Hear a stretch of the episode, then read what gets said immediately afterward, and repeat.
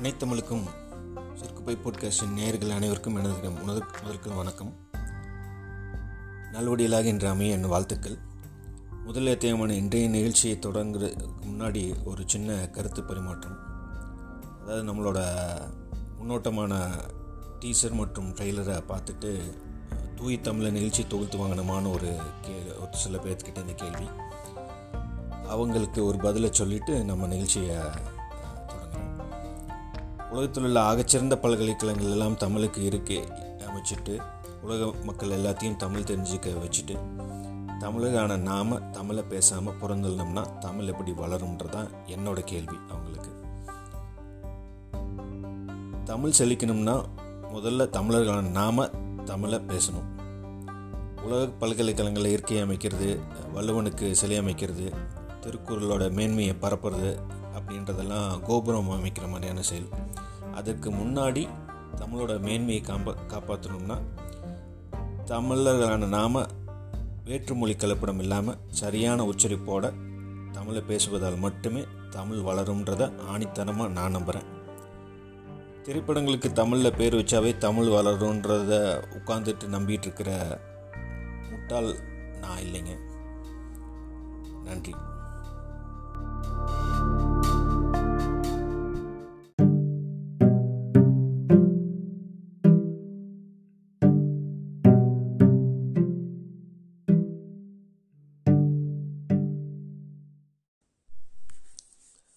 சுற்குப்பை போட்காஸ்டின் முதல் அத்தியாயமான இன்றைய நிகழ்வின் நாம் தெரிந்து கொள்ள உள்ள தலைப்பு சேமிப்பும் முதலீடும், சேவிங்ஸ் வெர்சஸ் இன்வெஸ்ட்மெண்ட் நான் ஆங்கிலத்தில் சொல்லுவாங்க. தலைப்பு பற்றிய தகவல்களை பார்க்குறதுக்கு முன்னாடி முதல்ல சேமிப்புன்னா என்ன, அதோடய வரலாறு என்னன்றதை ரத்தின சுருக்கமாகவும் நாம் பார்க்கலாம். அதாவது ஆதி மனிதன் குகைகளில் வாழ்ந்துட்டு இருந்தபோது அவனுக்கு சேமிக்கிற பழக்கம் அன்னைக்கு அவங்களுக்கு கிடையாது. அவங்க நம்ம எல்லாத்துக்குமே தெரியும், அவங்க வேட்டையாடி மாமிச உணவுகளை தான் உண்டு வாழ்ந்துட்டு இருந்தாங்க. அன்றைய தேவை என்னவோ அதுக்கு அவங்க வேட்டையாடினாங்க. அந்த அவங்களோட அன்றைய உணவு தேவை முடிஞ்சதுன்னா அப்படி தான் அவங்க வாழ்ந்துட்டு இருந்தாங்க. சேமிக்கிற பழக்கம் அவங்களுக்கு அப்போ கிடையாது. அடுத்த நாள் உணவு தேவைன்றதை பற்றி யோசிக்க ஆரம்பித்த போது தான் அவங்களுக்கு இந்த சேமிக்கிற பழக்கன்றது ஆரம்பிக்குது. அவங்க அன்னை அன்றைய காலகட்டத்தில் இருந்தவங்க இயற்கையை நேசித்தாங்க, இயற்கையை பார்த்து பாடங்கள் கற்றுக்கிட்டாங்க, இயற்கை மேலே மிகப்பெரிய மரியாதை வச்சுருந்தாங்க, பயமும் இருந்தது அவங்களோட. அதுக்கப்புறம் அப் அப்படி வந்து அவங்க எறும்புகிட்டேருந்து கற்றுக்கிட்ட பாடம் தான் சேமிக்கிற பழக்கன்றது நம்ம சொல்லலாம். சேமிப்போட ஆரம்பன்றது அதுதான். அப்போது அவங்க உணவு தேவைக்காக அவங்க சேமிக்கிற பழக்கத்தை உண்டு பண்ணுறாங்க. அதுக்கப்புறம் பரிணாம வளர்ச்சியின் மூலமாக தீயை கண்டுபிடிக்கிறாங்க. தீயை கண்டுபிடிச்சதுக்கப்புறம் அவங்க அதுக்கப்புறம் அதை சேமிக்கிற உணவு தேவைக்காக அவங்க சேமித்து இது பண்ணுறாங்க. அதுக்கப்புறம் காடுகளை விட்டு வெளியில் வந்து இல்லை காடுகளை அழித்து அவங்க வேளாண் பணி செஞ்சு தாவர உணவுகளுக்கு மாறுறாங்க. மாமிச உணவுலேருந்து தாவர உணவுகளுக்கு மாறுறாங்க. உணவு வே பல்வேறு வகையான தானியங்களை அவங்க பயிரிட்டு அவங்க உணவு தேவைகளை உ உண்டு பண்ணிக்கிறாங்க. அதுக்கப்புறம் அவங்க அதுலேருந்து மாறி உணவுகளை வந்து பார்த்தோம்னா சேமிக்கிற பழக்கத்துக்கு மாறுறாங்க. சேமிக்கிற பழக்கத்தை உணவு தானியங்கள் மூலமாக அவங்க சேமிக்க ஆரம்பிக்கிறாங்க. அதுலேருந்து ஆரம்பித்து தான் அந்த பண்டமாற்ற முறை. அது அப்படி அவங்க அவங்களோட தேவைக்கு அவங்க சேமிச்சுட்டு இருந்தது போக அவங்கக்கிட்ட இருக்கிறத பொருளை வந்து பார்த்தோம்னா அடுத்தவங்கக்கிட்ட, அதாவது அவங்ககிட்ட அரிசி இருந்ததுன்னா அரிசியை கொடுத்துட்டு பருப்பு வாங்குறது, பருப்பு இருந்திருக்கிறவங்க அதை கொடுத்துட்டு வேறு ஏதாவது பொருள் வாங்குறது. இது எப்படி அவங்க ஒருத்தரோட ஒருத்தர் அவங்ககிட்ட என்ன பொருள் இருக்குதோ இல்லாத பொருளை அவங்க வாங்க வாங்கிக்கிட்டாங்க. அது இப்போ பண்டமாற்றம் முறைன்னு சொல்லுவாங்க, ஆங்கிலத்தில் வந்து பார்ட்டர் சிஸ்டம்னு சொல்லுவாங்க. அதுக்கப்புறம் அதுலேருந்து நம்ம அவங்க பண்டமாற்ற முறையிலேருந்து உருமாறி உலோக நாணயங்களை உருவாக்குறாங்க. உலோக நாணயங்களை உருவாக்கி ஒருத்தரோட ஒருத்தர் அந்த உலோகங்கள் நாணயங்கள் கொடுத்து பொருளை வாங்கிக்கிறாங்க. அதுலேருந்து மாறினது தான் இன்றைய இருக்கிற பண பரிவர்த்தனை முறை. இப்படி தங்களோட உணவு தேவைகளுக்காக மாமிசத்தையும் உணவு உணவு தானியங்களையும் சேமிச்சுட்டு இருந்தவங்க பண பரிவர்த்தனை முறைக்கு மாறினதுக்கப்புறம் பணத்தை சேமிக்கிற பழக்கத்துக்கு அவங்க மாறுறாங்க, இல்லை அடி பண்ணிடுறாங்கன்னு கூட சொல்லலாம். இப்போ பண சேமிப்புனா என்னன்னு நம்ம பார்க்கலாம். அதாவது ஒரு மனிதன் தன்னுக்கும் தன்னோட நேரடி குடும்பத்தினருக்கும் தே அன்றைய தேவைக்கான பண தொகையை விட அதிகமாக கையிருப்பு எடுத்து வைக்கிற அனைத்தையும் நம்ம சேமிப்புன்னு நம்ம சொல்லலாம். அதாவது எதிர்கால தேவைக்காக அவங்க எடுத்து சேமித்து வைக்கிற அத்தனையுமே நம்ம சேமிப்புன்னு நம்ம சொல்லலாம். அப்படி உலகம் முழுவதும் சேமிக்கிறவங்களுக்கு இருக்கிற இரண்டு எதிர்பார்ப்புகள், சேமிக்கிறதில் இருக்கிற அவங்களோட எதிர்பார்ப்புகள் ரெண்டு தான். அதில் முதல் காரணம் வந்து பார்த்தோம்னா அவங்களுக்கு பாதுகாப்பு, அவங்க அதில் எதிர்பார்ப்பாங்க. அதாவது அவங்களோட மூலதனம் பாதுகாப்பாக இருக்கணும் அப்படின்றது. அதாவது உதாரணத்துக்கு ஒரு ஒரு லட்ச ரூபா அவங்க சேமிக்கிறாங்க, எடுத்து வச்சுருக்கிறாங்க அப்படின்னா எந்த காரணத்து கொண்டும் அந்த ஒரு லட்ச ரூபாவில் ஒரு சல்லி பைசா கூட அவங்க அதுலேருந்து கம்மியாகக்கூடாதுன்னு எதிர்பார்ப்பாங்க. அது முதல் காரணம். இரண்டாவது காரணம் வந்து பார்த்தோம்னா அவங்களுக்கு தன்வசம் இருக்கணும், அவங்களோட நேரடி கண்காணிப்பில் கையிருப்பில் அவங்க கையில் இருக்கணும் அப்படின்றது தான் அவங்களோட இரண்டாவது காரணமாக இருக்கும். அதாவது எப்போ அவங்களுக்கு தேவைன்னு வருதோ அன்றைக்கி அவங்களுக்கு உடனடியாக தேவை, அவங்களுக்கு உடனடியாக அவங்க கையிலேயே இருக்கணும், அவங்களோட நேரடி கண்காணிப்புலேயே இருக்கணும் அப்படின்றது அவங்களோட இரண்டாவது காரணம். இதுதான் அவங்களோட அவங்க உலகம் முழுவதும் இருக்கிற சேமிப்பாளர்களுக்கு உள்ள பிரதான நோக்கம் நம்ம சொல்லலாம். சேமிப்புனா என்ன, சேமிப்போட வரலாறு பற்றி நம்ம இப்போ பார்த்துட்டோம். இப்போது நம்ம முதலீடை பற்றி தெரிஞ்சுக்கலாம். அதாவது முதலீடுன்றது சேமிப்போட அடுத்த கட்டம்னு கூட சொல்லலாம், அதோட அடுத்த பரிணாம வளர்ச்சின்னு கூட நம்ம சொல்லலாம். அதாவது சேமிப்பில் இருக்கிற அத்தனை விஷயங்களும் இங்கே அவங்க எதிர்பார்ப்பாங்க. முதலீட்டில் நமக்கு தேவை அத்தனையும் இருக்கணும். அது இல்லாமல் கூடுதலாக வந்து பார்த்தோம்னா அது அந்த பணம் வந்து பார்த்தோம்னா கொஞ்சம் வளர்ச்சி அடையணும் அப்படின்றது.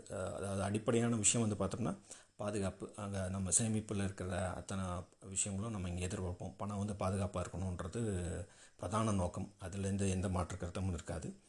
அதை அதை கூட வந்து பார்த்தோம்னா அடுத்த விஷயமா வந்து பார்த்தோம்னா அந்த பணம் வந்து பார்த்தோம்னா கொஞ்சம் பெருகணும் அப்படின்றது அதில் இருக்க நம்ம கவனிக்க வேண்டிய ஒரு விஷயம், வளர்ச்சி அடையணும் அப்படின்றது. உதாரணத்துக்கு வங்கிகளை நம்ம ஒரு சேமிப்பு தொகையை வைக்கிறோம் அப்படின்னு வச்சுப்போமே, வைப்பு தொகையாக ஒரு ஒரு லட்ச ரூபா நம்ம முதலீடு பண்ணுறோம் அப்படின்னா அந்த பணம் வந்து பார்த்தோம்னா ஒரு ஒரு வருஷம் கழித்து உதாரணத்துக்கு எட்டு சதவீதம் வட்டி அப்படின்னு எடுத்துக்கிட்டால் கூட ஒரு ஒரு லட்சத்தி ஒரு லட்ச ரூபா கூட ஒரு எட்டு சதவீதம் போடும்போது ஒரு லட்சத்தி எட்டாயிரம் ரூபாவாக நமக்கு திரும்ப கிடைக்கும் இல்லைங்களா. அப்போது அந்த பணம் முதல்ல மூலதனமான அந்த ஒரு லட்ச ரூபா கூட வந்து பார்த்தோம்னா வட்டின்னு வந்து பார்த்தோம்னா ஒரு எட்டாயிரம் ரூபா நமக்கு கிடைக்குது. இதுதான் நம்ம அதுலேருந்து நமக்கு கிடைக்கிறது. அதாவது அந்த பணம் வந்து பார்த்தோம்னா இன்னொரு பணத்தை நமக்கு சம்பாரித்து கொடுக்குது. அதுதான் நம்ம அதில் முதலீடில் இருக்கிற நம்மளோட எதிர்பார்ப்பு. நம்ம வட்டி நம்ம சொல்லுவோம் இல்லைங்களா, அந்த பணம் இன்னொரு பணத்தை சம்பாரித்து கொடுக்கணும். அந்த அது அது வந்து பார்த்தோம்னா குறிப்பிட்ட சதவீதத்தில் இருக்கணும் அப்படின்றத நம்ம இங்கே எதிர்பார்ப்போம். மூலதனம் பாதுகாப்பாக இருக்கணுன்றது முதல் நோக்கம், அதுலேருந்து எந்த மாற்று கருத்தும் இல்லை. அதுக்கப்புறம் வந்து பார்த்தோம்னா அந்த வட்டி நமக்கு இன்னொரு பணம், அந்த கூட ஒரு கூடுதல் தொகையை நமக்கு கிடைக்கணும், அது நம்ம வட்டி நம்ம சொல்லுவோம். இந்த ரெண்டு விஷயந்தான் நம்ம சேமிப்புலேருந்து கொஞ்சம் மாறுபட்டு இங்கே இருக்கிற இன்னொரு விஷயன்றது வந்து பார்த்தோம்னா இந்த வட்டின்ற ரிட்டர்ன்ஸ் தான் நம்ம சொல்லுவோம். இதுதான் நம்ம அங்கே பார்க்குற விஷயம். இப்போ சேமிப்புனா என்ன, முதலீடுனா என்ன, இவ ரெண்டுக்கும் உள்ள வேறுபாடு என்ன அப்படின்றத நம்ம பார்த்துட்டோம். இனி அடுத்து சேமிப்புலேருந்து ஏன் முதலீடுக்கு மாறணும் அப்படின்ற காரணத்தையும் நம்ம பார்க்கலாம். அதை பார்க்குறதுக்கு முன்னாடி நம்ம பணவீக்கம், அதாவது இன்ஃப்ளேஷன்ற ஒரு விஷயத்தை நம்ம பற்றி நம்ம தெரிஞ்சுக்கணும். இப்போது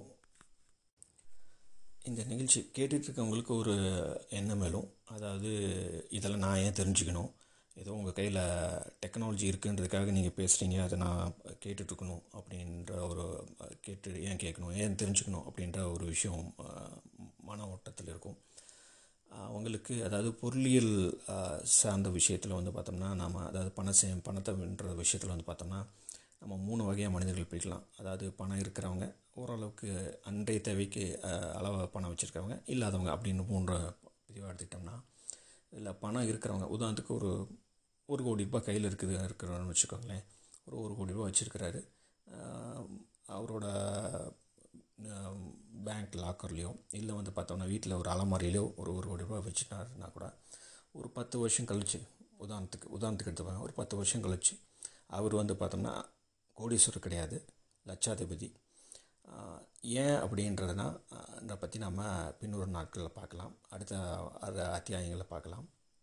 பணம் கோடீஸ்வரருக்கே அந்த நிலைமைன்ற போது அன்றைய தேவைக்கு பணம் வச்சுக்கிறவங்களும் இல்லாதவங்களும் நாம் என்ன பண்ணணும், எப்படி அதை நம்ம தெரிஞ்சுக்கணுன்றதை நம்ம பின்வரும் காலங்களில் பார்க்கலாம்.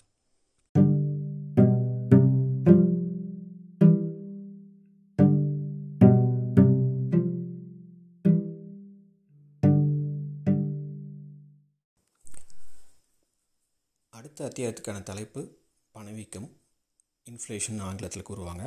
அடுத்த மாதம் வருகின்ற முதல் ஞாயிற்றுக்கிழமையான வைகாசி மாதம் இரண்டாம் தேதி காலை ஆறு மணிக்கு ஒளிபரப்பப்படும். இன்றைய தொடர் நீங்கள் கேட்டுட்ருக்கிற இந்திய அத்தியாயத்துக்கான தேதி சித்திரை மாதம் ஐந்தாம் தேதி ஒளிபரப்பப்படும் அப்படின்ட்டு நான் உங்களுக்கு கூறியிருந்தேன். பல்வேறு தொழில்நுட்ப காரணத்துக்காகவும் காரணத்துக்கானாலவும் என்னோடய பணிச்சுமை காரணத்தினாலும் என்னால் ஒளிபரப்ப முடியல. அதுக்கு உங்கள்கிட்ட மன்னிப்பும் கேட்டுக்கிறேன். மறுபடியும் இந்த தவறு நடக்காதுன்றது உறுதியும் அளிக்கிறேன். அடுத்த மாதம் வருகின்ற தொடரில் நம்ம உங்களை சந்திக்கிறேன். அதுவரை உங்களிடம் இருந்து விடைபெறுகிறது நான் உங்கள் மணிராம். நன்றி, வணக்கம். அறிவே ஆற்றல்.